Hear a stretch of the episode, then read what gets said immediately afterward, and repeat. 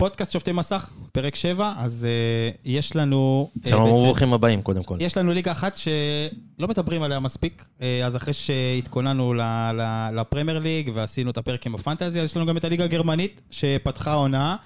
אה, יש לנו שם ליגיונר, משחק יותר, פחות, כובש יותר, פחות, אבל אה, הוא עדיין שם. יש לנו שני אנשי מקצוע אה, מצוינים בארץ, אלמוג כהן וגל אלברמן, שיש להם עבר עשיר בליגה הזאת, ומביאים בעצם את הניסיון בליגה הזאת לכאן. ולא לא באמת הרבה יודעים מה עומד מאחורי התרבות של הכדורגל בגרמניה, ולשם כך הבאנו לאולפן את מומחי הבונדסליגה שלנו, את בן שטיינפלד. שלום לך. תענוג להיות כאן, שלום לכם, שלום עידן, שלום שחר. יפה, אז עכשיו עשינו שלום, שלום, שלום, שלום. רק נציין, ש... טל לא נמצא היום. אה, זהו, כן, טל, אה, הכל כתוב לי לפי הסדר, אתה רק לא נותן לי לזה. טל אה, בחופשה בצפון, אז אה, הוא חסר לנו כאן, הקול שלו, עם החלוק, מול הנוף. ושלח לנו תמונות, אה, כן. תהנה טל. בחופשה. ובזמן שהוא בצפון, אנחנו בקוקפיט, שזה בית אה, פודקאסטים מיוחד הממוקם בטרמינל העיצוב בבת ים. המקום מעסיק אה, ועוזר בשיקום מתמודדי נפש באמצעות העיסוק ברדיו ובפודקאסט. אבל בן, לפני שנתחיל, איך אני מציג אותך בעצם? נראה לי שנתת איזושהי הגדרה יפה ככה, אה, מומחה בונדסליגה, ואולי היום כזה, במיוחד כאן בפודקאסט הזה, ובאזור אה, גוש דן והשפלה וכל האזורים, גם נציג הפוצ'יבולי בארץ, שדר, ליגת יאז פוצ'יבולי. אז אה, כבוד גדול, אנחנו גם נרחיב על זה יותר מאוחר, ונדבר על זה. נדבר, כן, נציין גם את זה, קוקו? פתיח. יאללה.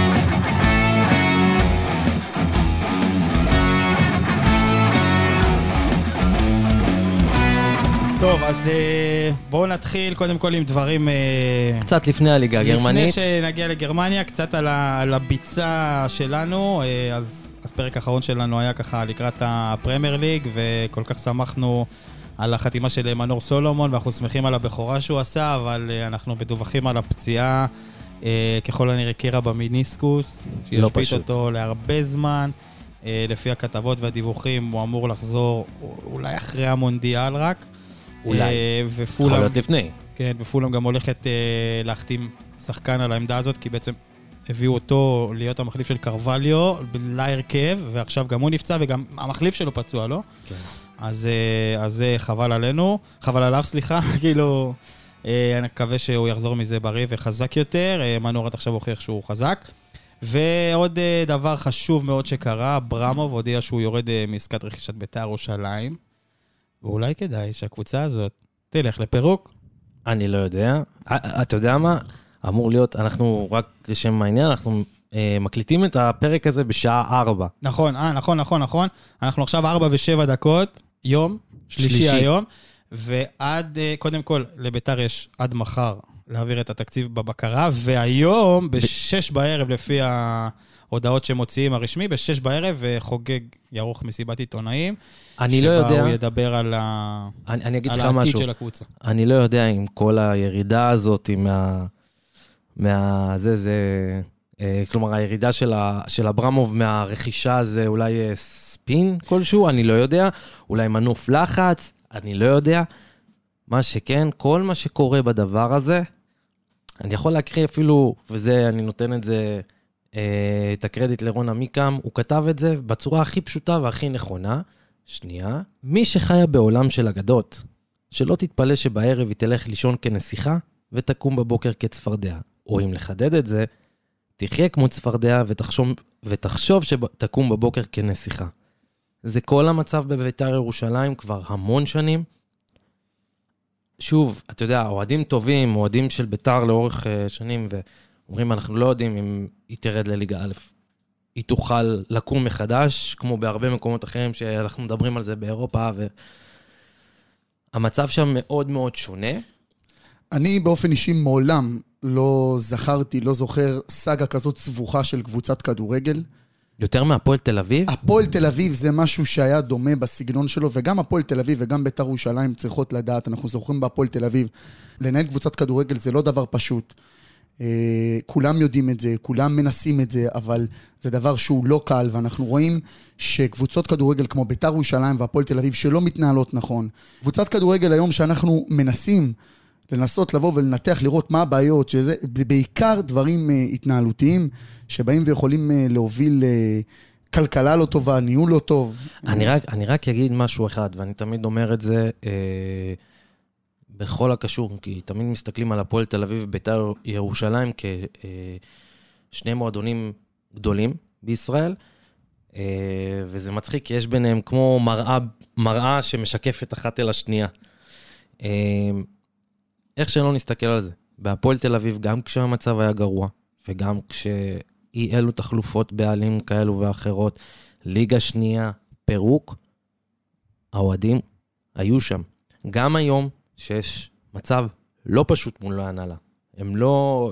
יש מצב סבוך, לא ניכנס לזה, עדיין, תשע וחצי אלף מנויים.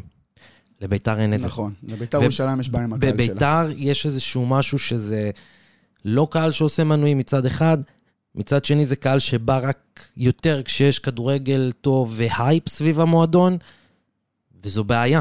אז בדיוק לפני... כי יש לאוהדים, אבל אי אפשר לסמוך עליהם שהם באמת ייתנו... בדיוק לפני כמה ימים, כן. דני נוימן, שחקן עבר גדול של ביתר ירושלים, הוא דווקא התבטא באמצעי התקשורת ואמר, אולי הדבר שהכי מטריד אותי אצל ביתר ירושלים בימים האלה, זה שהקהל לא מאחוריה, שהקהל עזב. ככה הוא אמר, ככה הוא התבטא, אבל אה, בסדר. רגע, אם ביתר הולכת לפירוק, היא נשארת בליגת העל. לא. עם מינוס נקודות, לא? אה, לא. נשארת בליגת העל עם... מה, מה, אז כן, אין מה? לה, אין לה, אין לה תקציב. אין לה, אין לה, אין לה להציג. יפה, אז היא לא מוברת תקציב בליגת העל, היא לא תעבור תקציב בליגה יורדת לאומית. ישירות לליגה א'. בליגה א' זה כבר בעלים שצריך להביא כסף מהבית, ואין את זה לביתר, אז גם ליגה לא, א', אבל- אני לא יודע מה קורה. אבל בליגה א', לא, אבל ללכת לפירוק אתה לא צריך, לא, מה אבל, הסיפור? אבל אם היא תתחיל מליגה א' בפירוק, זאת אומרת, יכול לבוא בן אדם, פשוט להגיד, חבר'ה, אני לוקח את הקבוצה בלי כלום. זאת אומרת, החברה שעליה ביתר ירושלים, כמו שקרה עם הפועל תל אביב, חברת אה, הראל החזקות בעם, שכבירי קנה אותה דרך חיים רמון, כל הסריה הזאת, היא זו שבעצם הלכה לפירוק. זאת אומרת, כל מי שהחברה הזו ספציפית הייתה חייבת להם כסף, זה מטופל בגורמים כאלו ואחרים. קנו, קנו את הפועל תל אביב, זה, זה לא קשור לזה בכלל. אז אותו דבר גם פה. אי אלו חובות שיש לבית"ר ירושלים בחברה הנוכחית שלה, זה לא, כלומר, יבוא בעלים אחר, הוא פשוט יוכל לקחת את הקבוצה בלי יותר מדי חובות, ויוכל אולי להבריא אותה. רק רוצה לומר עוד דבר אחד, נקודה קטנה. יש המון ילדים סביב ירושלים. בכלל, בכל האזור הזה. ירושלים זו העיר הכי גדולה בארץ, 700 אלף איש. אפשר באמת להקים מחדש את מחלקת הנוער שם, אה, ודרך זה בעצם אה, להתאושש, אבל שוב, בואו נראה מה יהיה, אתה יודע, במסיבת עיתונאים וכן כן. הלאה. לא משהו שלא ידענו שלא רמת יקרה. השרון הורידו כל כך מהר השנה, החזירו אותם כבר? אני זוכר את רמת השרון, לי ושם... רמת- לא יודע מה. ברמת השרון הם לא הגישו כמה מסמכים, אז מה שקרה... אה, נכון, הורידו אותם ליגה ישר. הורידו אותם ליגה, אבל אה, אחד מהקודקודים שם, אחד מבעלי המועדון, אמרו למה את ביתר לא, ו... אז גם אמרו את זה, למה את ביתר, אה, מה- למה את ביתר לא ואותנו ממש מהיר. ומה שקרה זה שהם אה, הם אמרו, סך הכל חסר לנו כמה מסמכים. אז אמרו, אנחנו כבר, הם היו במחנה אימונים בחו"ל, והם אמרו, אנחנו נגיש את המסמכים האלה. אני, מאז אפילו לא שמענו על זה. עכשיו, עכשיו, ואנחנו בעצם מדברים על כדורגל גרמני. זהו, אז רציתי להגיד, ממקום שהדברים עובדים קצת ups and downs, למקום שעושה רושם לפחות, שהדברים עובדים פלט. ב- רגע, אני... בגרמניה. אז הנה, אתה יודע מה, כאילו... תגיד לי, בגרמניה, אה, יש דבר כזה של... אה, חסר כמה מסמכים פה ושם, המשטרה צריכה לאשר איזשהו תהליך כזה או אחר, אה, וכל מיני דברים כאלה. טוב, הכדורגל הגרמני הוא כדורגל אה, שהכל שם נעשה, טוב, כמובן, אה, מטבעם, גרמנים קצת יותר מסודרים אה, מהישראלים, ובאמת, אה, לא רק קבוצות הבונדסליגה הראשונה, שאתה שואל האם הן מסודרות, אלא גם מהבונדסליגה הראשונה עד הרגיון ליגה, הרגיון ליגה זה בעצם אה, הליגות האזוריות, מהמילה ריג'ן, המילה ריג'ן שזה אזור. אז כל אה, הליגות... כמה קבוצות מקצועניות יש בעצם בגרמניה? כלומר, מאיזה, מאיזה רמה קבוצה נחשבת מקצוענית? בליגה הגרמנית יש באמת לכל אזור, לכל כפר שקיים, יש לו את הקבוצה שלו, זו קבוצה שמייצגת אותו וזה עם איצטדיון משלה וזה עם הכל שלה. אגב, זה גם נושא לפני עצמו, שבעצם ב... זה משהו שהיה נהוג בישראל, אגב, הוא נמצא גם באיטליה, כאשר אה, יש איצטדיון שהוא משמש למעשה שתי קבוצות מאותה עיר. אז בישראל זה נהוג ב... אתה יודע, נגיד יש לנו את בלומפילד או סמי עופר בחיפה, אבל זה דבר שלא נהוג בעולם. אני לא מדבר דווקא על גרמניה גם, בעולם, דבר שלא נהוג בעולם. אנחנו רואים את זה באיטליה, אבל גם איטליה, דרך אגב, עתידה לשנות את זה, וכבר ברומא מדברים על איצטדיון משלה, וגם אינטר ומילאן מדברים על איצטדיונים אה, משלהם. כולם כינו ביובנטוס, היחידה שיש לה אצטדיון משלה, מה שנקרא. לא, אבל קח אותנו למקומות שקצת דומים לישראל, אני בטוח שיש עוד מקומות שמשתמשים. לא, ברור, אה, ברור. ברור, ברור. אה, אבל- זה, לא, זה לא דבר שנהוג יותר מדי, אם תסתכל גם בכדורגל הדרום-אמריקאי, דווקא זו נקודה מאוד מעניינת. אבל זה- אלה מקומות גדולים, זה מדינות ענקיות עם... עם ערים יותר גדולות, עם תרבות יותר- ספורט עם של תרבות- דת כן. והכל, אתה תראו, ב- מתכוון. ב- בישראל, אה, בגדול, אני כאילו נותן להם איזשהו משהו קטנצ'יק. אה, בזמנו, שהיה מכבי, הפועל, אה, עוד לפני קום המדינה, שההסתדרות בהפועל הייתה קונה מגרשים, ובעצם זה היה מגרש הפועל, מגרש ששייך להפועל. אה, אבל עם השנים, חובות, הקבוצות הופרטו, ההסתדרות מוכרת את הנכסים שלה, אבל זה לא הולך לקבוצות עצמן. זה הולך לאנשים הפרטיים, לכסות את החובות של ההסתדרות עצמה שלה. אותו דבר גם עם אה, בית מכבים. מי שזוכר. למכבי תל אביב, דרך אגב, היה את האיצטדיון האגדי בנמל. נכון. איצטדיון שלפני הרבה מאוד שנים. אני פעם אחת פגשתי בעל אה, דירה, שהוא היה בן 80 ומשהו, 90, הוא סיפר לי, אני הייתי משחק וזה. אבל אתה יודע מה, זה עוד נושא נחמד לכל הזה שלנו, עניין האיצטדיונים. ואני חולק עליך, זה לא דבר שנהוג לעשות, זה לא דבר שקיים. אני לא יודע, תשמע, אתה רוצה להסתכל... אני רק בכף- שאלתי אם זה, אני רק אומר, יכול להיות שבישראל אצלנו זה קטן, זה- אז זה קורה בגלל שזה קטן, כי בוא עכשיו תיקח את תל אביב, הרי הפועל תל אביב שיחקה קודם בבלומפילד, מכבי תל אביב שיחקה בציון רמת גן, פתאום מכבי תל אביב העבירה את המגרש לא, אבל רגע, רגע, לבלומפילד. רגע, רגע, לבני רגע. יהודה סגרו את השכונה, אז הם גם עוברים לבלומפילד, רגע, כי אתה- אין עוד אתה איצטדיונים. צריך- אתה צריך לחזור אחורה אחורה. כי מכבי תל אביב היה לה את איצטדיון המכבייה, הפועל תל אביב הייתה באיצטדיון באסה, אז קראו לזה באסה. בסדר, זה כבר רחוק. לא, זה, אני מדבר כאילו היסטורית, ואז האחים בלומפילד קנו, שיפצו, וזה, מכבי תל אביב עברו גם לבלומפילד, ואז, אבל זה לא איצטדיון שלהם, זה הכל איצטדיון מתקשר של... לנושא שלנו, אל תדאג, זה, כל זה מתקשר לגרמניה. למה? כשאנחנו מדברים באמת על ישראל, אז אני ישר חושב על בני יהודה. קחו לדוגמה למשל את בני יהודה. עכשיו, מה לבני יהודה ולאיצטדיון בלומפילד? אנחנו מסתכלים על האיצטדיון, עכשיו, איצטדיון זה נשק. נכון. אוקיי, איצטדיון זה נשק, איצטדיון, כשאנחנו מדברים על גרמניה ועל כל האזור הזה... גרמניה ונשק לא הולך טוב ביחד, לא, אני לא, לא... עזוב, זה- הוא מדבר על האיצטדיון כנשק ואני יכול להבין אותו. וכשאנחנו מדברים על ככלי איצטדיון, כלכלי. איצטדיון שהוא ביתי, לא רק. איצטדיון שהוא ביתי, זה איצטדיון ש... אה, אה, אתה יודע, בזמנו היה פעם את שכונת התקווה. שכונת התקווה זה היה, איך שאנחנו אומרים, המבצרו, המבצר הכי גדול של בני יהודה. היום כשבני יהודה משחקת בבלומפילד, אנחנו רואים את הריקנות, את, ה, את החוסר חיבה של הקהל לאיצטדיון, את השחקנים, את האווירה המנוכרת הזאת. נכון. שיש של בני יהודה. ואני, אתה יודע, פעם אחת שאלו את ברק אברמוב, אמרו לו, תגיד, למה שלא אה, אה, אה, לשחק באיצטדיון משלכם, או שכונת התקווה, שאני חובב את האיצטדיון הזה ברמות, אני גדלתי שם, אז, אז אמרו לו, אני לא רוצה לחזור אחורה. עכשיו, אני לא יודע, אתה יודע, שאומרים לא רוצה לחזור אחורה, אני חושב שדווקא זה לקחת את המועדון צעד קדימה. אולי אתה חוזר אחורה, אבל זה המועדון צעד קדימה.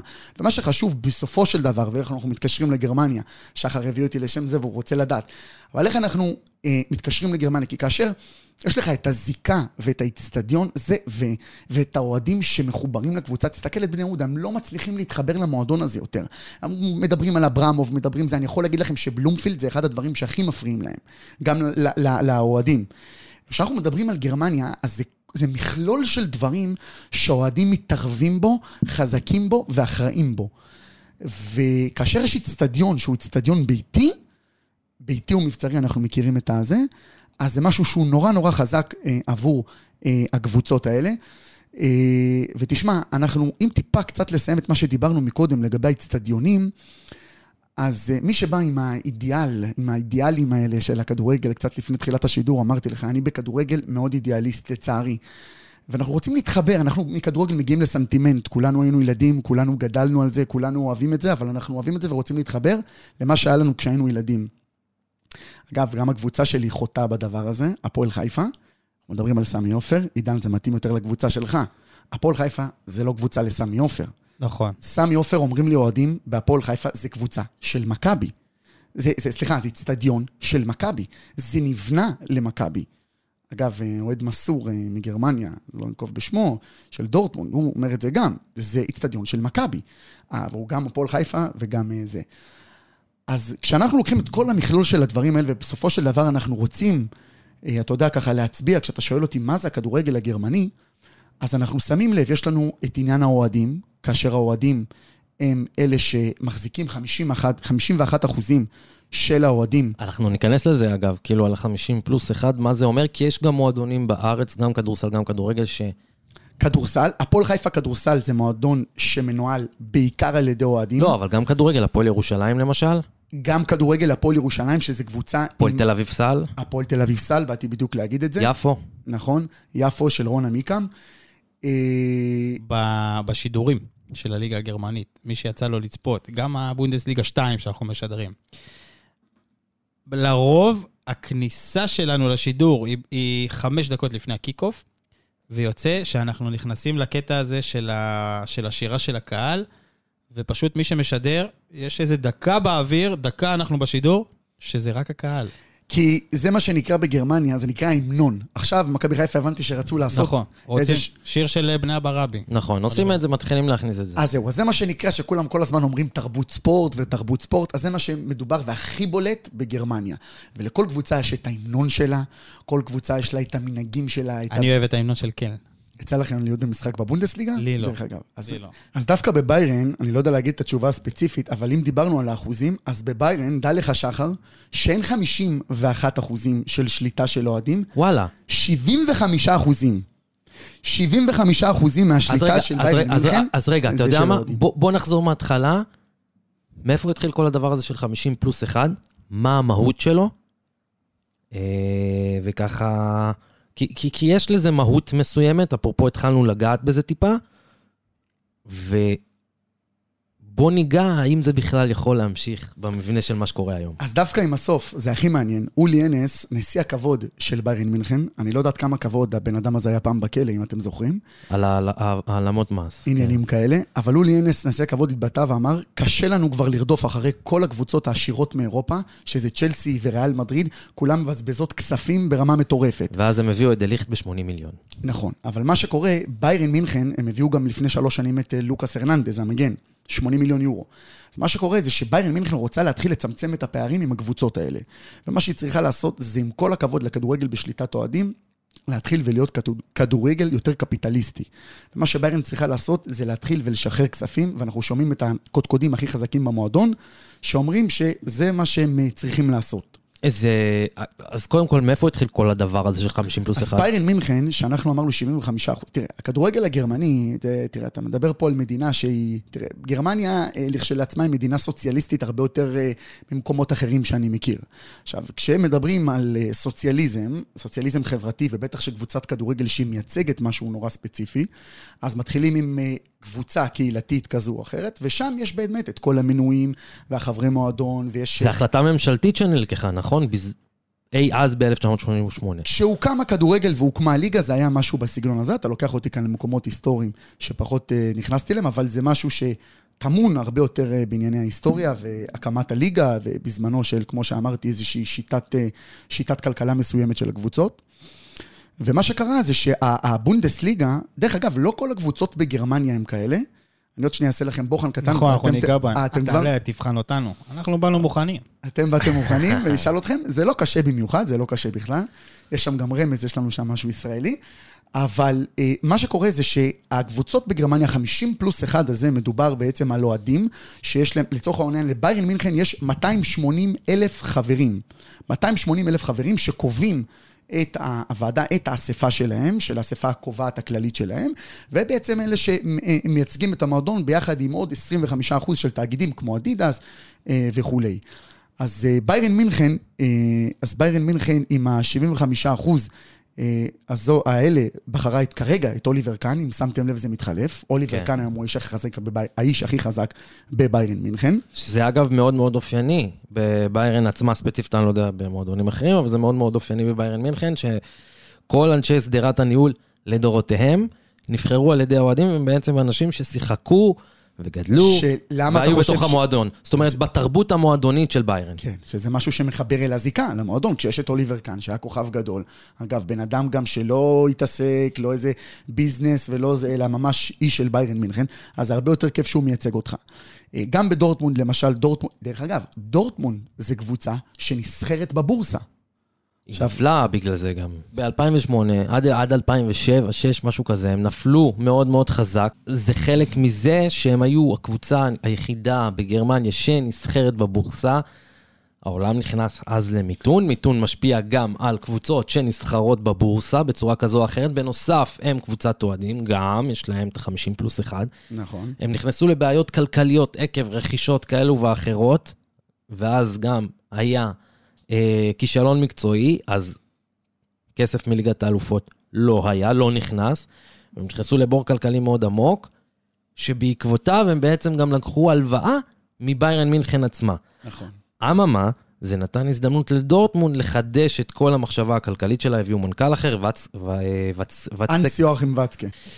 אה, והחשיבה הכלכלית שלו בעצם הביאה לפיתוח של אה, אה, אה, מערך scouting מאוד רחב, הביאו שחקנים בזול, מכרו אותם ביוקר, לאט לאט, מ- אה, אה, אה, מה שנקרא, חיסלו את החובות שלהם, וזה תוך כדי שממש בשנים האחרונות הוא אמר, אנחנו יכולים לשרוד מעולה, גם אם שנתיים לא נגיע לליגת האלופות, וזה בסדר, אנחנו במצב כלכלי פיקס, par excellence. שחר, הסתכלת עליי מקודם, אה, שאמרתי לך שדורטמונד נסחרת בבורסה. אז היא נסחרת בבורסה, שזו קבוצה למעשה ציבורית.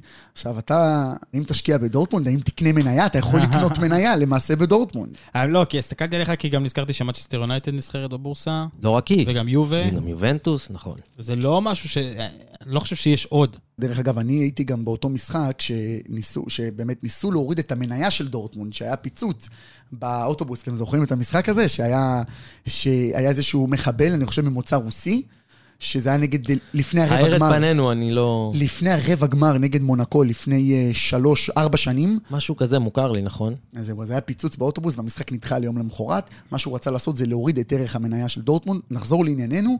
אז גם דורטמונד ש... וגם כל הקהלים בגרמניה, שהם באמת מביעים הזדהות נורא גדולה עם, אה, עם, עם הקבוצה, עם כל מה ששייך אליה, ודרך אגב, הם מתנגדים לדברים שהם לא שייכים ל, ל, למהות הערכית והאידיאלית הזאת בכדורגל. לפני כמה ימים ראינו את, אה, ראינו את האוהדים של שטוטגרט מניפים איזשהו שלט אה, נגד האוהדים של אה, לייפציג. זה היה בסגנון, הם ממש, היציע של אוהדי החוץ של לייפציג ישב מתחתם, והם העלו שלט בגרמנית, אני לא אקריא לכם את זה בגרמנית, לא, לא, כן? תקריא, תקריא. גם בגרמנית. אתה יודע? Ein Block voller Traditionaluse, אס, אס טרדל, לא, אני לא טוב בגרמנית, יציע שמלא בממזרים חסרי מסורת. אוקיי, אז בוא נגיד ככה, בוא, אה, יש לנו את הקבוצות שחורגות מהעניין הזה של ה-50 פלוס 1, אבל הביקורת הגדולה ביותר זה על לייפציג. רגע, שנייה, עוד לפני זה. בגרמניה, לצורך העניין, מועדונים כל כמה זמן בעצם מחליטים מי יהיה נשיא או מי יהיה יושב ראש וכל מיני דברים כאלה.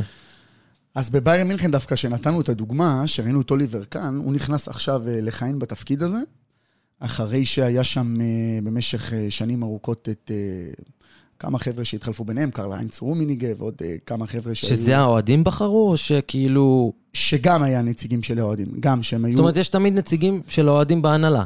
תמיד יש בהנהלה, יותר מזה, הם יותר מהפרטי גם, הם 75 אחוז. וואו. הם 75 אחוז מאלה שקובעים ומקבלים את ההחלטות. אה, כמעט כל המועדונים הם 50 פלוס 1, שיש לזה בעצם ערכים אה, גם תרבותיים, גם מבחינת הזיקה למקום, גם מבחינת היחס לאוהד, וגם, זאת אומרת, זו חוויה שלמה שאתה בא ואתה מעניק לאוהד את ההרגשת שייכות הזאת, אפרופו גרמניה מאוד סוציאליסטית, אבל יש מועדונים שגם מוחרגים מאוד, ודיברת על לייפציג. אז יש גם מועדונים שמוחרגים, כי יש אה, את הבעלים שמעל 20 שנה, נכון? שמממנים את הקבוצה מעל 20 שנה, כמו בייר, דיטמר- שמחזיקה את לברקוזן, כמו. כמו אה, פולקסווגן, שמחזיקה את וולסבורג וכאלה, שנותנים ואופנהיים. תקציב, וגם... עשית אה, שיעורי בית, שחר. כן, אמרתי לך.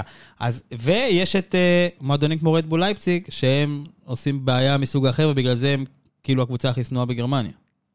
לייפציג, לייפציג זה סיפור קצת אחר, למרות שהם הלכו ואמרו שהאנשים, אה, צריך להיות קבוצה ציבורית, והם לקחו את כל המועדון, את כל העובדים של המועדון ואת כל הזה, ואמרו, אלה הקבוצה הציבורית שלנו, זה בעצם הזה, והם עשו מזה איזשהו מין, אה, גרמו לזה להיראות לכך שבעצם אה, העובדים של המועדון הם אה, אה, הסוציאל, החברה, ואלה שנותנים, והם מקבלים לנו את ההחלטות, וביחד וזה. מה שזה לא נכון בפועל. אבל אה, יש, תשמע, יש בגרמניה מאוד לא אוהבים את לייפציג, וזה בלשון המעטה.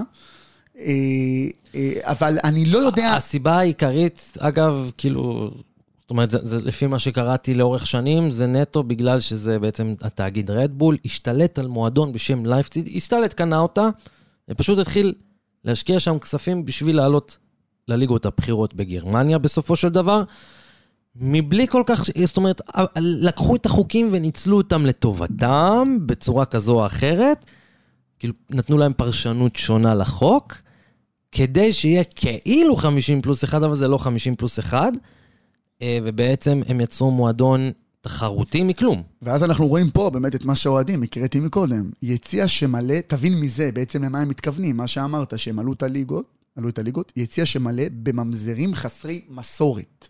מה זה אומר חסרי מסורת? המסורת שבא... זה ממש חזק בגרמניה, זה המס... משהו שהוא מאוד... Uh... שחר דיבר מקודם על ההמנונים, שהנה, כן. השדר לא מדבר דקה, שתיים, וזה משהו ש... תשמע, היום קבוצת כדורגל, אתה יודע, יש לי חבר שהיה במשחק של פריז נגד, אה, עכשיו נגד נאנט, הוא אמר לי, בן, תשמע, איזה משעמם זה להיות במשחק כדורגל, כשמסי ונאמר על המגרש, איזה משעמם זה להיות במשחק כדורגל כשאין קהל של אחת הקבוצות, או כשאין קהלים בכלל. זאת אומרת, הקהל שם היה קהל נורא ראוותני כזה. זאת אומרת... כי זה משחק ראווה. משחק סוג של ראווה, לא בדיוק, כאילו זה סופר... זה משחק רשמי של הצרפתי, בשבילנו זה ראווה. נכון. נחזור שנייה קצת לעניינים האלה של המועדונים, אז אם אנחנו נסמן, שחר את המועדונים שהם בעצם מועדונים בבעלות פרטית, בייר חברת התרופות, שזה לברקוזן. נכון.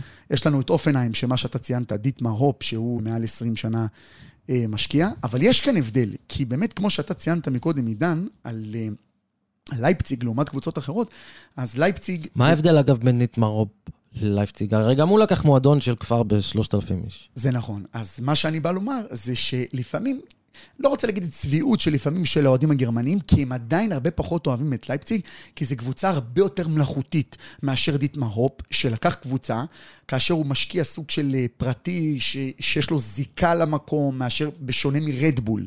משונה מרדבול. שהם מת... תאגיד ענק. שהם תאגיד הפחיות הגדול. דרך אגב, הם גם קראו לשם ר... אה, רזנשפורט, אם אינני טועה, שזה כאילו אה, רזנשפורט לייפציג, זה לא רדבול לייפציג, מה שאנשים טועים, זה רזנשפורט.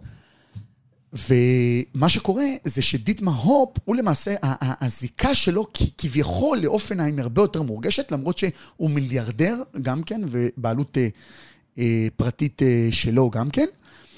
אז אמרנו את אופנהיים ופולקסווגן ששחר אמר מקודם.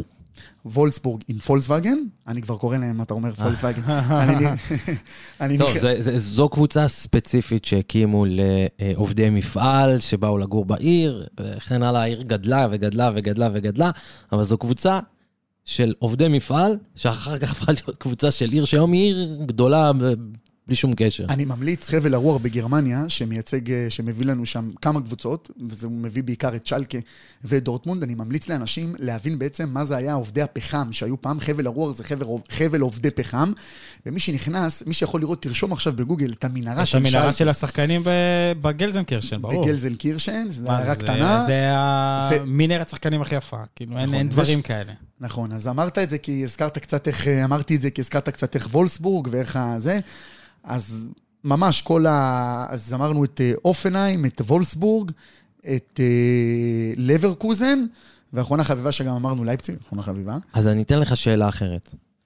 בעצם, אנחנו מדברים על ה-50 פלוס 1, כמה זה חשוב בעצם, כמה זה אה, מאוד משותף לאוהדים והכול. אבל אז הנה באה ביירן מינכן שאומרת, בניגוד לכל השנים עברו, שהיא זו שבאמת אמרה 50 פלוס 1, זה חשוב, זה חשוב, זה האינטרס של הליגה, זה האינטרס... יש להם 75 אחוז. זה, זה האינטרס שלנו בעצם כדי להיות מאוד מאוד מחוברים לקהל, וזה אינטרס של הכדורגל הגרמני וכן הלאה וכן הלאה. פתאום אנחנו שומעים, ב, לפחות בשנים האחרונות, מרגע שאין מה לעשות, כמעט ואין תחרות בליגה הגרמנית, שומעים המון קולות לבטל את החוק הזה. זה לא יקרה בגרמניה. רגע, שנייה.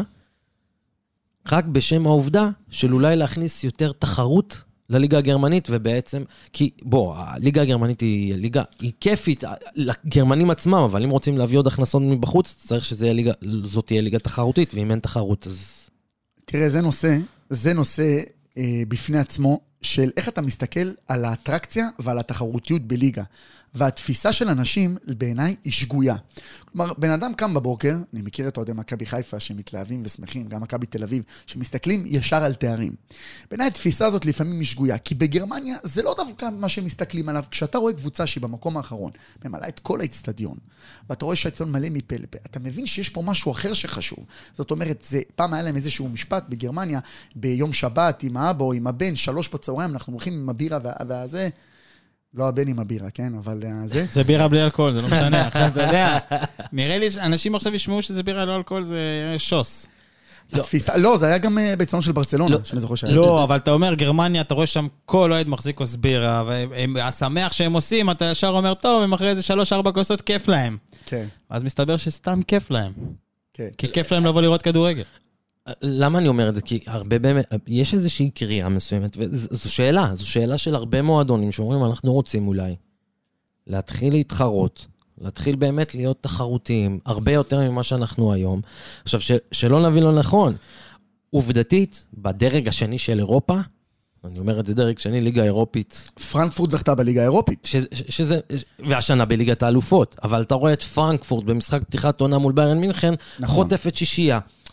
אבל זה, אז זהו, זה לא... רציתי גם, לפני עוד שהתחלנו בכלל לדבר על 50 פלוס 1, רציתי קודם שזה, נעשה קצת מה היה. אבל באמת, משחק הפתיחת העונה, ביירן מינכן, 6-1 על פרנקפורט מחזיקה את הליגה האירופית, 5-0 כבר במחצית, 2-0 כבר בדקה העשירית. זאת אומרת, זה היה, ועוד במשחק חוץ, זה היה פירוק. עכשיו, איך עם כל הדבר הזה, איך קרה שביירן כאילו הגיע למצב הזה שזה נהייתה ליגה של קבוצה אחת בסוף. זאת אומרת, אף אחד לא יכול לעמוד עם זה. פעם ב- יש קבוצה שתיקח אליפות, אני זוכר, אולי באלפיים הצעירות, אז היה את ברמן ווולסבורג שלקחו אליפות. דורטמונד ואז, אתה יודע, זה נהיה כזה טוב, ביירן לוקחים כמה שנים, או שנה אחת קבוצה אחרת, כמו, כמו בצרפת, אותו דבר, כאילו, זה נהיה לי גם...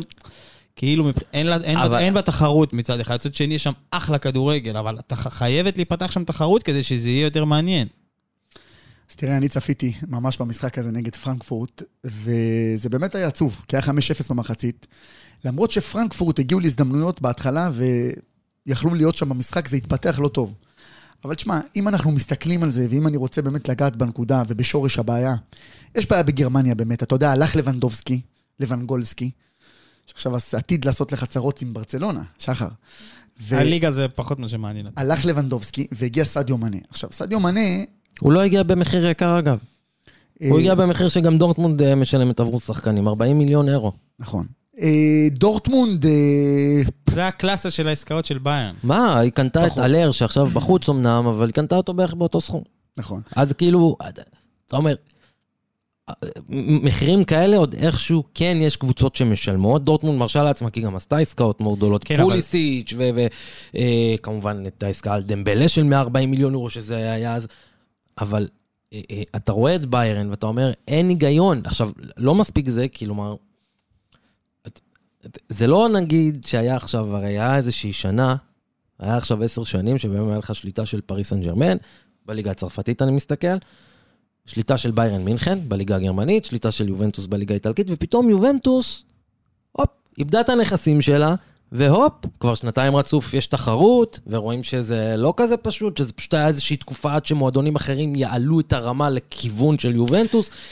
אתה מסתכל יש... על גרמניה, אתה אומר, איזה מועדון יכול להעלות את הרמה שלו לכיוון של ביירן? אני אגיד לך למה, אנשים לא מספיק מפרגנים לביירן מינכן. יש בביירן מינכן מערכת שעובדת מאוד טוב. מדהימה, מדהימה. חסן סאלי אמיצ'יץ', שאנחנו מכירים אותו, שהוא נמצא שם. מנהל הספורטיבי, ונמצא ואחראי ומעורב בהכל. מה זה נמצא שם? הוא יושב על הספסל כל משחק, שזה הזוי. נגלסמן, שהוא בעצם, אה, נגלסמן שעכשיו אה, באמת הוא המאמן, תראה, בביירן, אולי במועדונים, אני קורא לזה במרכאות מתוקנים, היו מפטרים את נגלסמן, שבאמת הפסיד לוויאריאל. אתה נכון. מסתכל עליו, הפסיד לוויאריאל בחצי, חצי, אה, רבע גמר ליגת אלופות. נכון. רבע גמר ליגת אלופות, הפסיד לוויאריאל. אז אני אומר, יש פה שיטה. ודרך אגב, בגרמניה, בניגוד למועדונים אחרים, יש הרבה יותר סבלנות.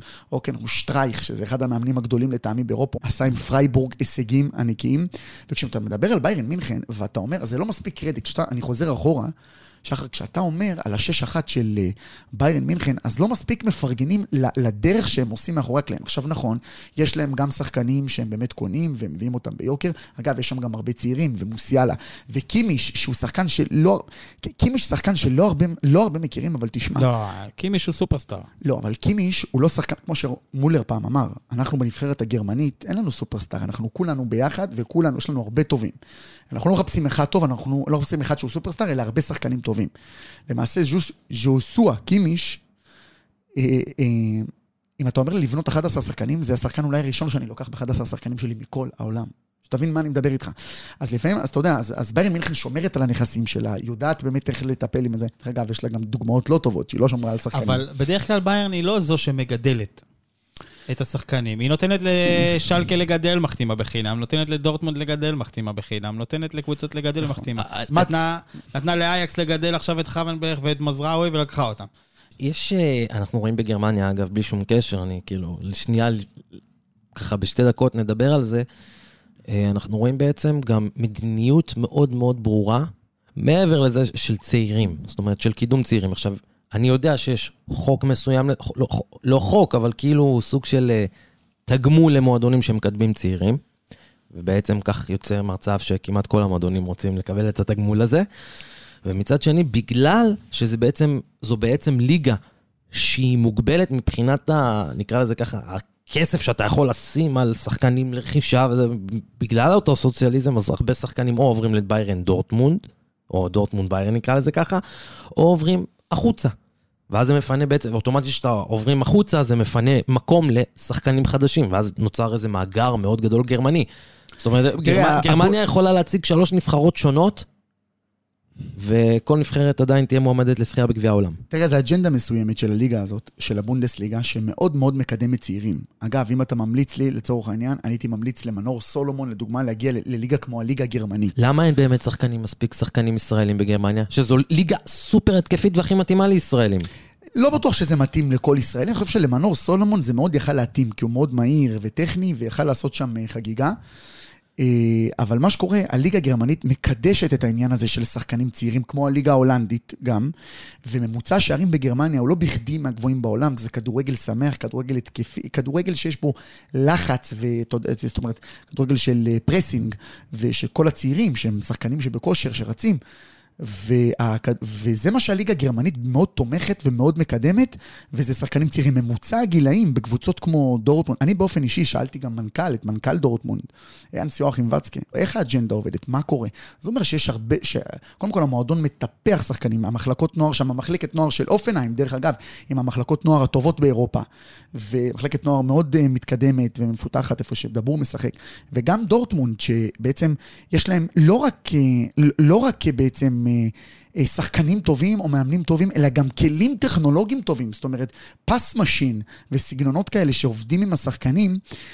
אה, על איך להיות בעצם אה, שחקן אה, מילדות הרבה יותר טוב, ובדברים האלה גרמניה בעצם מתמחה עם אקדמיות נוער באמת מהמובילות שיש, ואג'נדה מסוימת שאומרת שאנחנו בעצם מסתכלים על הצעירים, רוצים בצעירים, ותשמע, גם עסק, תשמע, דורטמונד, כמו שהזכרת מקודם, כל מיני סכומים שהיא מכרה, אם זה אובמיאנג, אם זה, אפילו אני אלך איתך יותר רחוק, לא בשמות המוכרים, אפילו קגאווה, או שחקנים כאלה שנמכרו, נורי שאהין. נורי שאהין האגדי, אבל שחקנים ש... טוב, בתקופה שלו עוד לא היה את כל המקפצה של המיליונים, אבל גם ביוקר. אז גם הקבוצות האלה מצליחות אה, לעשות כסף, וזה לא רק אה, דורטמונד, זה גם אה, קבוצות אחרות. עכשיו, אגב, דרך אגב, היא קנתה את אנטוני מודסט, שחקן שהיה בשיא שלו לפני חמש-שש שנים, שזה סיפור בעיניי. כן, אבל הם, נפלו... הם קנו אותו בגלל האלר, לא? לא, לא, כאילו, גם בגלל הפציעה. של האלר, כן, נכון. פציעה, אה, מחלה, שרק יבריא, שיהיה בריא. דורטמונד, לא, דרך כי אגב, כתוב כזה injured. לא, לא, לא. לא, ברור, שיהיה בריא, ברור. אבל לא- הם- פותחים, אה, פתחו עד עכשיו משחקים עם אדיימי, עם מאלן ועם מוקוקו, שזה 20, 23 ו-17. מוקוקו שחקן, דרך אגב, בן 17, שגדל באקדמיית נוער. אה, לא, הוא לא הצליח להתאקלם ממש טוב, עדיין לא. בדורטמונד עדיין מחכים לו, ואם אנחנו מדברים על פתיחת הבונדסליגה, אז אני גם נשלב את דורטמונד שפותחת בצליעה בבית נגד 1-0 לברקוזן. קטן. אני בדיוק לפני שנתיים הייתי בדורטמונד נגד לברקוזן, גם נגמר 4-0, אבל אז עוד היה קצת אה, יותר אקשן. נברקוזן, יש לומר. נברקוזן. לברקוזן. כן, עם הכינוי שלה. אז, אה, אז, אז, אז דורטמונד באמת פתחה בצליעה, וסך הכל ב-1-0, ואנחנו רואים עדיין את הפערים האלה, ואתה יודע מה? תראה. לצערי, שחר, אין חדש תחת השמש, גם בבונדסליגה השנה. אני יכול לתת רק... אה, בעניין התחרותי. אני כן יכול להגיד לך, שזה אולי יכול להסביר לך, ודווקא בצורה יותר פשוטה, שהתחרות היא לא מהות הכל. כלומר, ברור שכל אחד רוצה להגיע לאירופה, ברור שכל אחד רוצה לקחת תואר. אנשים לא מבינים את הדברים האלה. תחרות היא לא מהות הכל. זאת אומרת, ברגע שהקבוצה מתקיימת, וזה, אתה יודע, אנחנו מדברים פה, צריך פה שיעור היסטוריה עם כל הגישות הסוציאליסטיות וכמו שאומרים את זה. כל עוד הקבוצה מתקיימת, כל עוד יש באמת, כל עוד יש באמת, אה, אתה יודע, מכירת מנויים, כל עוד יש, אה, אתה יודע, אנשים אה, מגיעים, ודיברנו, אתה יודע, על ההמנונים וכל הדברים שמסביב, הרגשת שייכות. הזאת, הרגשת שייכות שאנחנו מדברים עליה, אז זה כבר ההצלחה של המועדון. עכשיו, אף אחד לא רוצה... זאת אומרת, ל- זה הגדרת הצלחה של מועדוני לא, כדורגל. לא הצלחה, לא הצלחה, סליחה, אולי אני קצת... הגדרת. מהות, נקרא לזה. הגדרת המהות, ואת, ואתה רואה את זה, אתה מבין את זה, כשאנשים מגיעים לאצטדיון, אם זה שעתיים, שלוש לפני, ושותים ואוכלים ועושים דברים, אז זה משהו שלי באופן אישי שהוא קצת יותר מתואר. כי בסופו של דבר, כשאתה לוקח גם תואר, ושהקבוצה שלך גם לוקחת תואר, וזוכה באליפות אירופה של ריאל מדריד, אז אתה מסתכל במראה, ואתה אומר, בסדר, זכינו בתואר. אבל בגרמניה מחפשים מעבר לתואר, מחפשים מה יותר פה. ושהמאזינים לא רואים אותי, אז נגעתי בלב, וזה זה, זה מהות הכדורגל שם. זה לא הצלחה, אל תיקח אותי ככה, אנשים עוד יאשימו אותי, זה לא נחשב להצלחה, אבל זה מהות הקיום. אז אני אתן לך שאלה אחרת, בהמשך כאילו זה. נשים את ביירן בצד, היא תהיה אלופה כמובן, לא נוגעים בה. מי הקבוצות שיגיעו אה, לליגת האלופות השנה? זאת אומרת, מי, רק דור- התחילה העונה ולהפך, בוא נדבר לא, על, זה- על הקבוצות שהגיעו עוד בעונה.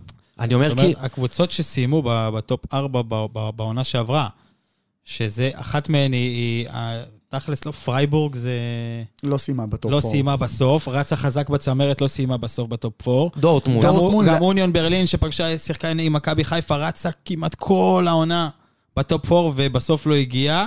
אני מאמין בגלדבך, אני מאמין במישהו גלדבך דווקא? כן, אוקיי. גלדבך, דרך אגב, שאנחנו מד... אנחנו מדברים כל הזמן על הקהל ועל גרמניה, אז האם יצא לכם לראות את הצעדה של האוהדים לפני המשחק? של גלדבך? ממש לפני, לא. ה... ממש צעדה ברמות המזרח-אירופאיות. מי שפנאט של קהל יודע של מזרח אירופה זה באמת... אה, לישראל, אה, זה, אגב, זה מצחיק, כי לישראל, וזה זה, זה, זה קטע, כי גם לישראל והיהודים יש אה, אה, היסטוריה עם, ש...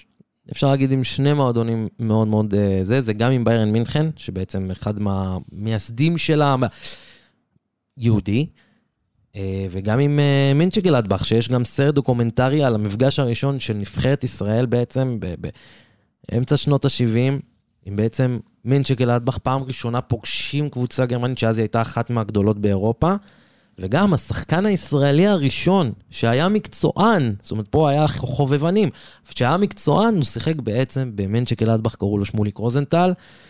זה היה סופר נדיר, אני מדבר איתכם על תחילת שנות ה-70, קצת אחרי מקסיקו, מקסיקו 70.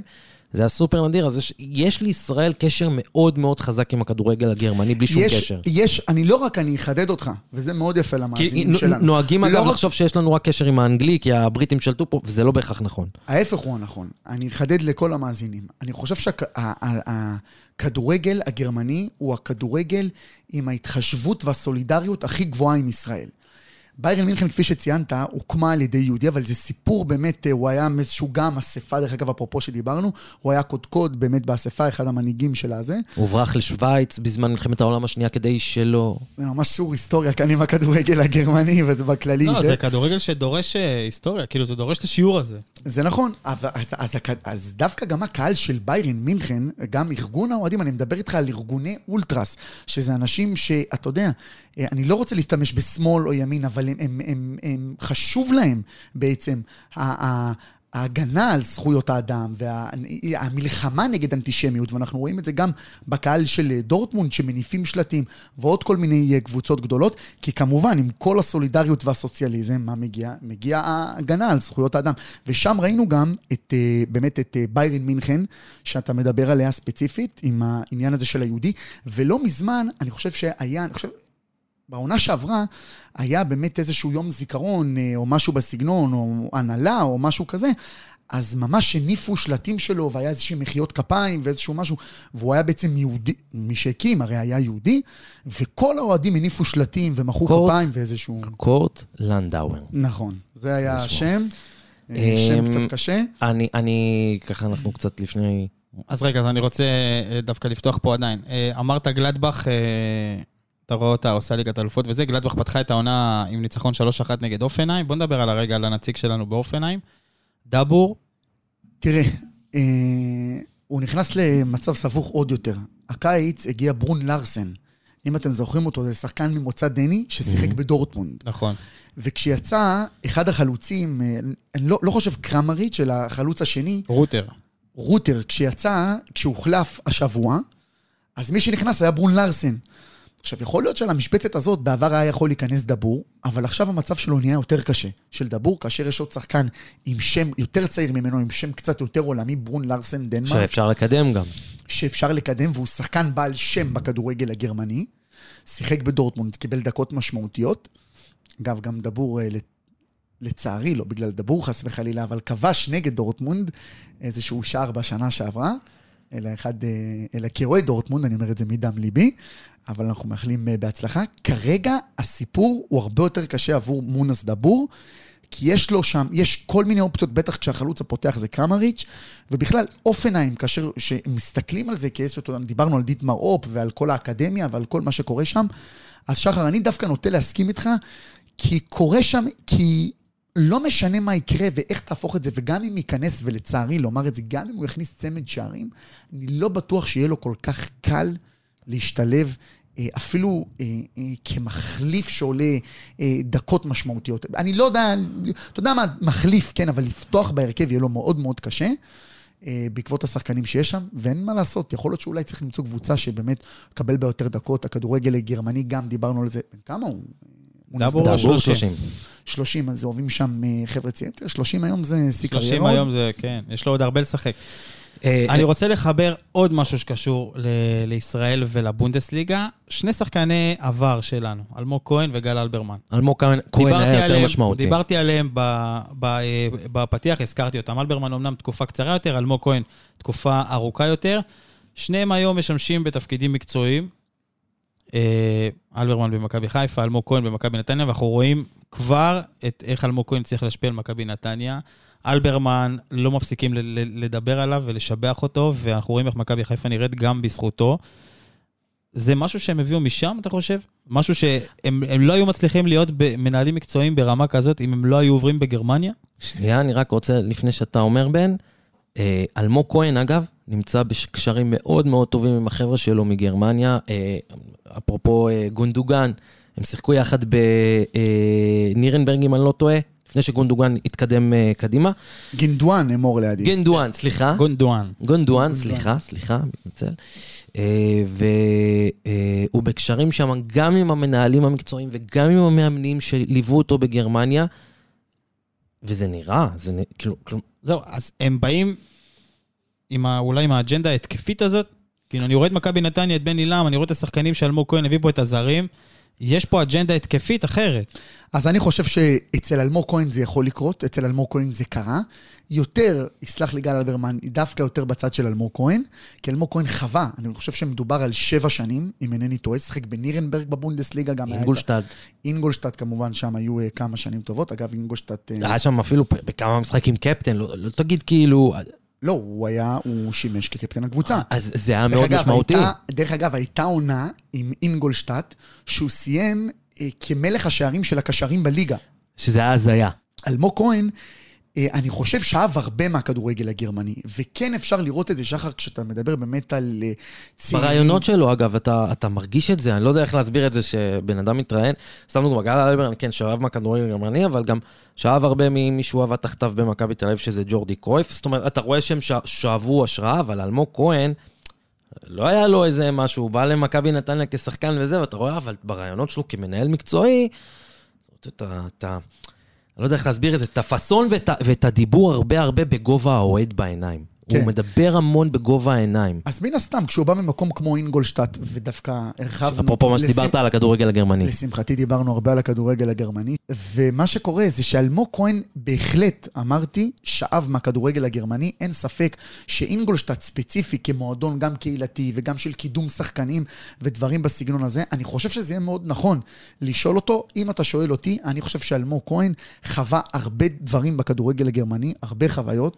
כמו שאומרים, שעזרו לו בעיקר לטוב, אתה יודע, בדרך כלל אומרים לטוב ולרע, בעיקר לטוב, כי אין מה לעשות, הכדורגל הגרמני יודע לקחת צעירים באקדמיות ולפתח אותם ולעשות דברים כאלה, וזו שאלה שבאמת חייבים לשאול את אלמוג כהן, הוא מרואיין מאוד נחמד מניסיון העבר, שחר, ואם תסגנן לו שאלה נראה לי יפה צריך כזאת. להביא אותו לפה וגם את בן. אה, להשאיר את שניהם ביחד. שאלה קטנה, או, זה רעיון מעולה. נעשה את זה. אה, נעשה את זה. הוא ישמח לבוא למאזין. אלמוג כהן, אתה חושב שהוא מאזין? למאזין אלמוג כהן, תשלח אתה. מוזמן. אני אני אדבר איתו, אני אדבר איתו.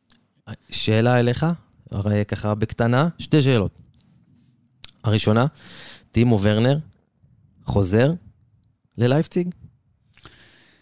אה, מהימים הראשונים, אני חושב שתסכימו איתי, לא התאים לו צ'לסי. ואתה יודע, היו רגעים שהוא כבש והחמיץ והחמיץ וכבש, אבל זה לא התאים לו. אבל זה מוזר שהוא... לצערי, אני לא חושב שמתאים לו מקום אחר חוץ מליגה גרמנית. לא, אבל- הליגה הגרמנית זה ליגה שקצת, אני עושה מירכאות כאילו משקרת על היכולת של החלוץ, בזכות זה שזו ליגה, ליגה התקפית, וחלוץ מגיע שם לחמישה, שישה מצבים כל משחק, אולי אני קצת מגזים, ארבעה, חמישה, אבל אחד מהם ייכנס לרשת. זאת אומרת, ורנר סיים עם מספרים גדולים, כי שיחקו עליו. לבנדובסקי סיים עם מספרים אסטרונומיים, גם כי הוא פינישר מדהים, אבל גם כי שיחקו עליו. זאת אומרת, זו ליגה שכן משחקים בה על חלוצים, ואז הוא יוצא לליגה קשוחה יותר. אגב, גם קאי אברץ, זה לא אותו קאי של לברקוזן. חכה, הוא ילד. של- לא, הוא כבר לא ילד, אבל... 20. לא, לא 21, נכון, זה לא. נכון, זה לא, מה נכון. ממש לא, רחוק מזה. למה, מה? ממש לא. יותר מזה, לא. אבל לא, לא רחוק מזה, אבל... אז אני אומר. הליגה הזאת היא יותר קל... אה, שחקני התקפה שיוצאים מגרמניה למקום אחר, זה נראה קצת פחות טוב. על אחת כמה וכמה אנגליה. בן 23. אתה חושב שלבנדובסקי הצליח השנה? כן.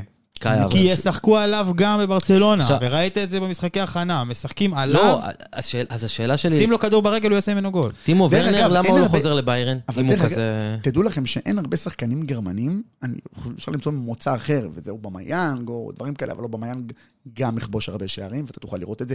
הולנד... כבש ש- כבר בעונה לא, שעברה. אבל הולנד, שאתה לוקח דוגמה את מה שאתה אומר, אז הנה, כן. זה מפריח את כל מה שאתה אומר. כן, אבל הולנד זה זה יוצא משהו מיוחד, דופן. זה ממש יוצא דופן. אז זה גם הוא לא- במ- אז גם הוא לא, במיאנג, גם אוביאנג נתן בדורטמונד 20 ומשהו שערים בעונה, ואז הוא נמכר ל... אבל ארסנל, אני חושב שהוא היה שם פחות טוב, אז זה לא... זהו, לא, היה לו לא, הוא עונה שהוא- היה לו עונה שהוא היה סגן- מלך השערים או סגן מלך השערים בארסנל, אחר כך היה עונה שתיים פחות. טוב. לא, אבל אני, אני מתחבר מה שחר אומר, זה תלות שחקן, ויש בזה היגיון, נכון שזה הולנד, זה יכול להיות הרבה יותר טוב, ומאשר שחקן אחר שזה פחות יכול לקרות לו כמו ורנר. אבל אם צריך להגיד את האמת על ורנר, ורנר הוא הרבה פחות גדול, הוא הרבה פחות ציב, אה, פיזי, הוא יותר, אה, הוא יותר אה, מאבד כדור, הוא פחות טכני בעניין שלו, של הזה, הוא פשוט נורא מהיר, והוא שחקן שאוהבים גם לאהוב. אה, אה, יואכים לב, שאוהב אותו יחסית בנבחרת, שאנשים יכולים לטעות איך הוא מקבל קרדיט. אני לא רואה שום סיבה אחרת חוץ מהמונדיאל לזה שהוא חוזר עכשיו מצ'לסי. ללייפציג. ברור. רק כדי להיות שחקן הרכב, רק ברור. כדי להמשיך לכבוש שערים, כדי להגיע למונדיאל. כדי להגיע בכלל לסגל. שיא, כן. גרמנ- גרמניה יש לה סגל מפחיד. יכול להיות שהוא גם לא ימצא את עצמו שם, אם הוא לא ישחק. נכון. אז, אה, אז יש כל מיני שחקנים שהגיעו והיו ועשו, שהם בעצם היו בבונדסליגה, חלק הצליחו וחלק פחות, אני חושב שזה אינדיבידואלי, לשאלה שלך. אמ, זה אינדיבידואלי. זה לא אומר, אני באופן אישי נעלב, אבל זה לא אומר שאם הצלחת בגרמניה, נכון, יותר פתוח, יותר התקפי, יותר צעירים, זה לא אומר שאם הצלחת שם וכבשת הרבה שערים, אתה לא תוכל לכבוש במקום אחר. אתה יודע, אפשר גם להגיד את זה לצורך העניין על אמבפה בפריז, מי יודע, סתם, דוגמה. אוקיי. אנחנו שנייה לפני החלטות אה, וזו השאלה השנייה שלי. הימור שלך, מי הולך, מי, מי בעצם מסיימות. ארבע, ארבע ראשונות השנה רגע, מה בגרמניה? הייתה השאלה הראשונה? הראשונה על, אה, לא, הש, השאלה הראשונה על טימו ורנר, למה הוא סבבה, חוזר דווקא אוקיי. ללייפציג, והאם אז- זה כישלון, לא, אבל ענינו על זה. אה, אני חושב שמדובר על ביירן, מדובר על דורטמונד. אה, אני חושב שמינשלגלדבך, שזה מפתיע, ו... והרביעית? לא, לא בטוח. אה, מינשלגלדבך, והרביעית אני הייתי הולך אה, או על לייפציג או על אה, לברקוזן. לא פרנקפורט? אני הולך על פרייבורג.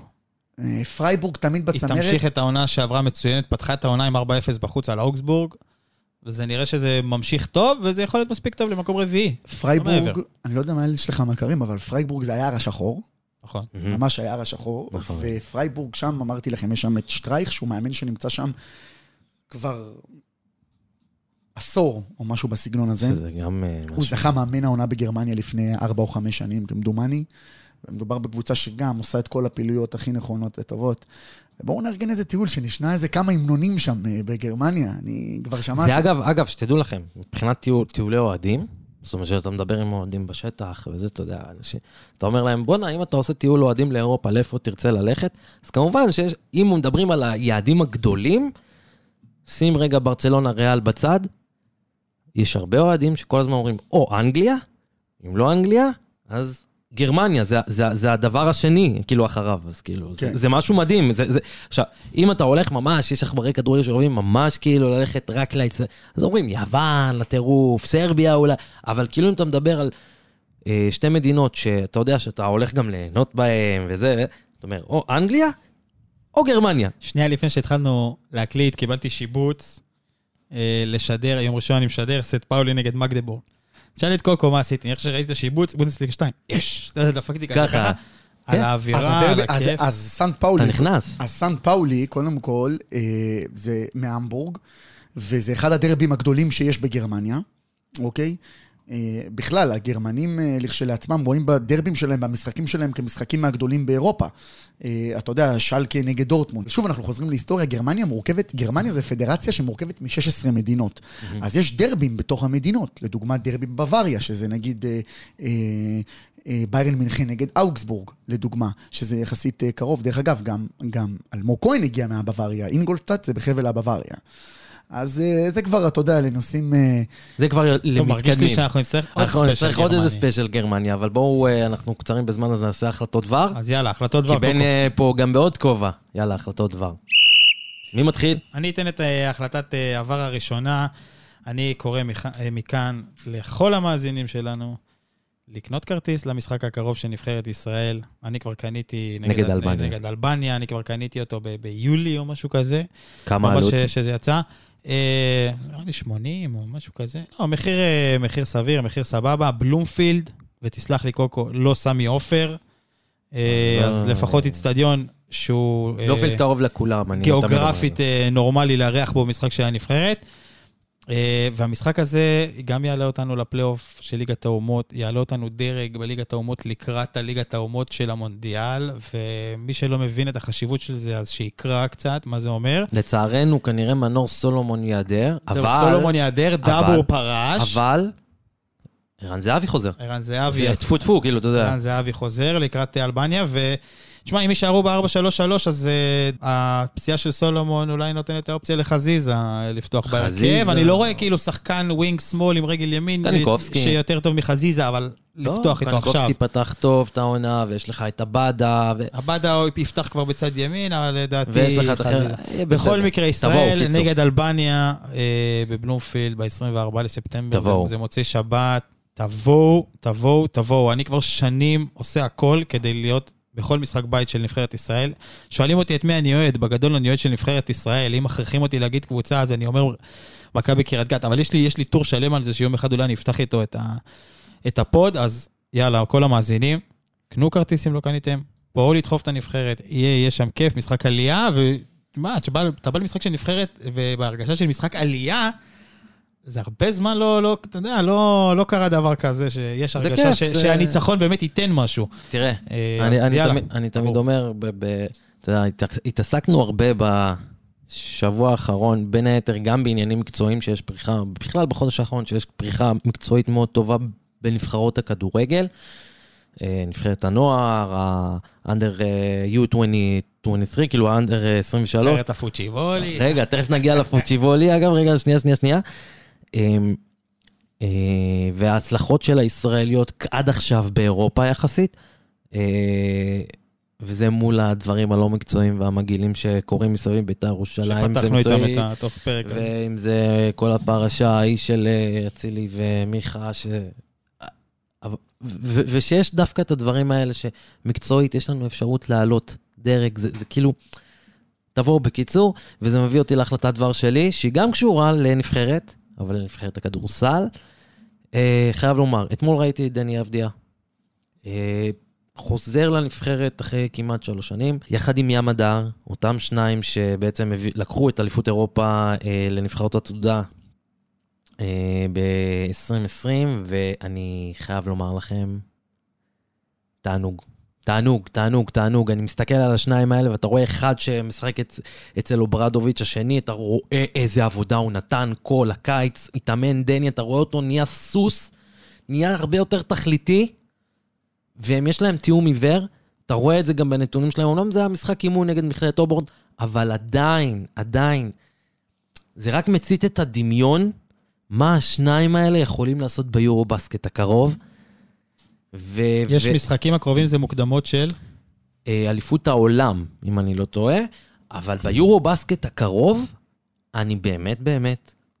תשמעו, שדני אבדיה אומר, אני אנחנו תמיד... מזמינים אותך לבוא לשם, זה, נמצ- זה יהיה בפראג בתחילת ספטמבר. אני משרן את הכרטיסים שלי ממש, כנראה לשלב הבתים, ממש בקרוב. זה וואלה. כרטיסים מאוד זולים, זה, שתדע לך. זה, זה, זה, זה קטע, כי בסוף דני יוצא אבדיה... מפה טיול, שחר. כי, כי, כי דני אבדיה... אשתי לא תיתן לי. דני אבדיה ת- תמיד- אומר, אנחנו יכולים, אנחנו יכולים לזכות. אנחנו-" עכשיו, אתה אומר שתגיד, מה, מה, אתה גנוב? ואז אתה אומר, רגע, רגע, רגע, רגע, השניים האלה עשו בית ספר לכל אירופה, ושאין להם פחד בעיניים, אין להם פחד בעיניים, הם מתכוונים לזה. אתה, אתה רואה שהם מתכוונים לזה, ואתה רואה את העבודה שהם משקיעים בעצמם, זה מטורף, ילדים בני 19, 20, 21, משקיעים, עובדים. ואתה אומר, בואנה, איזה צמד, אני לא חושב ש... אולי מאז קאטה שפר לא היה לנו צמד כזה משמעותי, שבאמת כל אירופה באמת יכולה לחשוש מהם. ואני אתמול הסתכלתי עליהם, אחד 24 נקודות, השני 25, ואסיסטים, וה highlights ים, ומשחקים בכיף. אתה יודע, כאילו, מאוד כזה, נקרא לזה Golden State י כזה, אני לא יודע איך להסביר את זה, ו- ובאמת, לא יודע, עלה לי החשק ליורו בסקט הקרוב בטירוף. אז אם שחר דיבר מקודם על כרטיסים, הנה, אני גם אה, יחצן את הכרטיסים שם, באמת 10, 15 דולרים, די זול. טיול ל- לפראג, חבר'ה. לפראג, תחילת ספטמבר, זה די זול שם, הכרטיסים, התכוונתי כמובן כרטיסים למשחקים. בשלב הזה, השלב השמינית גמר, אם ישראל תעלה, זה יהיה בברלין. אז השלב השמינית גמר יהיה כבר בברלין, ושם אה, זה. רכבת. בפראג, אה, ישראל אה, עתידה לשחק, איך קוראים לו? נגד יוקיץ', האגדי, מדנבר. Mm. יהיה כיף, יהיה כיף. ואם היא תעלה לשמינית גמר, היא יכולה לפגוש את יוון, את ביאניס וכל הזה. והאחים שלו, יאניס והאחים שלו, שמרכיבים את כל הנבחרת הזאת בערך. בן, מה החלטת עבר שלך שגם קשורה אולי לנבחרת, לא?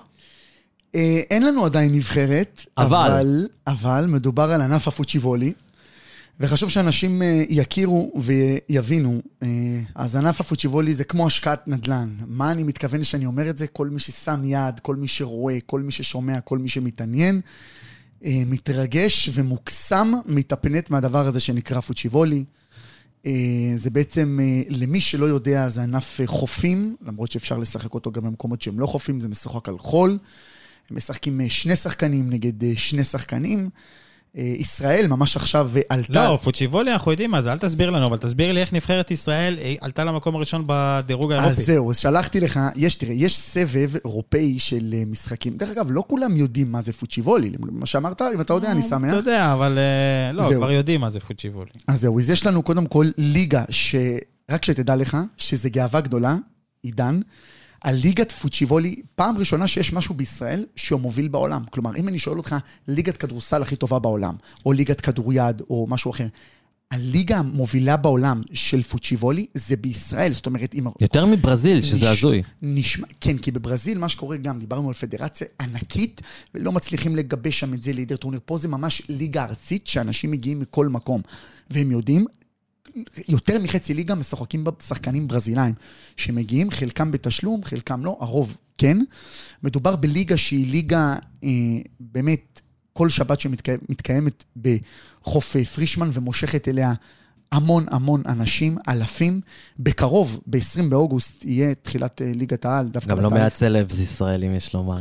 נכון, בזמנו, השנה הם לא משחקים, ו... אה, אה, זה מתמקצע, מה לעשות? נכון. ב-20 באוגוסט תהיה הפיינל 4, כאשר הפייבוריטים הברורים לזכייה זה רון בן ישי ומאור אס. ואתה שאלת מי אלו בעצם שהובילו אותנו לדירוג הראשון, אז מדובר בהחלט על רון בן ישי ומאור אס, צמד שחקנים שמשחקים כבר מעל שנתיים ביחד, שמבינים אחד את השני, הפוצ'יבולי משלב בתוכו כל מיני דברים של גמישות, של זריזות, שחייבים לעבוד על עצמם, זאת אומרת, זה לא ממש, אתה יודע, רק כושר, אלא דברים גם אה, נוספים של גמישות, שזה מאוד חשוב. הליגה הזאת רצה כל שבוע? הליגה הזאת היא כל שבוע, הייתה פגרה עכשיו בגלל אליפות אירופה. האליפות אירופה הזאת שעלינו בה עכשיו בזכותה, זה אליפות שמורכבת משלושה או ארבעה סבבים.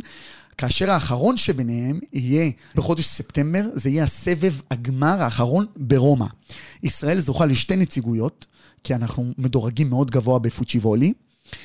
צמד השני, אורן צוברי ולי ליברמן, כולם שחקנים מאוד ותיקים, גם אה, רון בן ישי, גם מאור אס. אה, לילוש, זה הכינוי של לי ליברמן, שחקן שמשחק מגיל מאוד צעיר, ממש מ- מילדות, אני מדבר איתכם על גיל 9-10, הוא ממש אה, נשם את הפוצ'יבולי, אבא שלו היה שחקן מהתקופה של בדיוק מי שהוא מדבר עליהם. קוראים לו אהרון ליברמן, והוא שיחק בתקופה של שלום מיכשווילי ואושריקון, כשהוא קם הפוצ'יבולי בערך לפני 15 שנה. אני רק רוצה להגיד גם, בלי שום קשר, שבפוצ'יבולי יש לנו גם אחלה נשים. זאת אומרת, החופ, החופים בתל אביב מלאים בבנות שמקפיצות ועושות נכון. בית ספר לכל כך הרבה גברים בארץ. נכון. אה, וזה זה- מסוג, זה מסוג, מסוג הענפים, שאם ניקח אותו ונעשה אותו ענף אולימפי לצורך העניין, אז זה ומטקות, אה, תקשיבו, אנחנו מועמדים לא, למדליות כל הפוצ'- הזמן. לא, אבל הפוצ'יבולי יחסית הוא ענף חדש, שהוא ייכנס בוודאות לעתיד, בעתיד לאולימפיאדה. בגלל זה רמזתי לכם השקעת נדל"ן וכל אני זה. רוצה ביום שבת בעתיד. ללכת לראות משחק פוצ'יבולי. אז ביום שבת הקרוב אתה מוזמן. היום, בשעה שש, יש משחקי השלמה. מצחיק שאומרים משחקי השלמה, כי השחקנים שלנו היו באירופה, אה, היה צום תשעה באב, אבל השחקנים שלנו היו באירופה, בטורנירים, שהביאו כבוד, מה שזה. לי ליברמן צוברי זכו מקום שלישי, השני היו איטלקים. אתה נגעת בנקודה, נכון, המעגלים, זה נקרא מעגלים, מעגלים, בפורטוגזית אומרים את זה אלצ'יניה, אלצ'יניה זה גובה, מהמילה אלטיטוד, כמו באנגלית, אלטורה בספרדית. זה בעצם משחק גובה שהמטרה זה מעגל ולהקפיץ את הכדור, ויש לנו בנות מתמחות בזה. וזה הכל, אז אמרת בנות, זה, זה לא רק נשים. נשים, אה, יש גם ליגה של נשים, השנה אני מקווה שהיא עתידה להיפתח אה, אחרי שתיגמר העונה, אחרי ה-20 באוגוסט, הפיינל 4. וזהו, אווירה כיפית, בירות שאתה אוהב, שחר, אה, שמש, ים. יום שבת, אתה מוזמן. יבוא. סיימנו. סיימנו? רק נגיד שהפרק הוקלט ב... אנחנו, אם אתה לא יודע, אז אני אגיד לך, אנחנו... לא, ב- אני יודע, אני אתה יודע? רוצה, אתה אומר את זה אם פשוט אתה לא יפה. זוכר, אני אגיד לך, אנחנו מקליטים בקוקפיט, תודה. שזה בית פודקאסטים מיוחד הממוקם בטרמינל העיצוב בבת ים, המקום מעסיק ועוזר בשיקום מתמודדי נפש באמצעות העיסוק ברדיו ובפודקאסט. וזהו, אז זה פרק 7 של אה, שופטי מסך. אנחנו מתכננים לכם עוד המון המון דברים טובים. אז אה, יאללה, זהו. יאללה. יאללה, ביי. תודה בן. לא אמרנו בן תודה. אה, בן, תודה. תודה רבה. תודה רבה לכם, תודה רבה. יאללה ביי.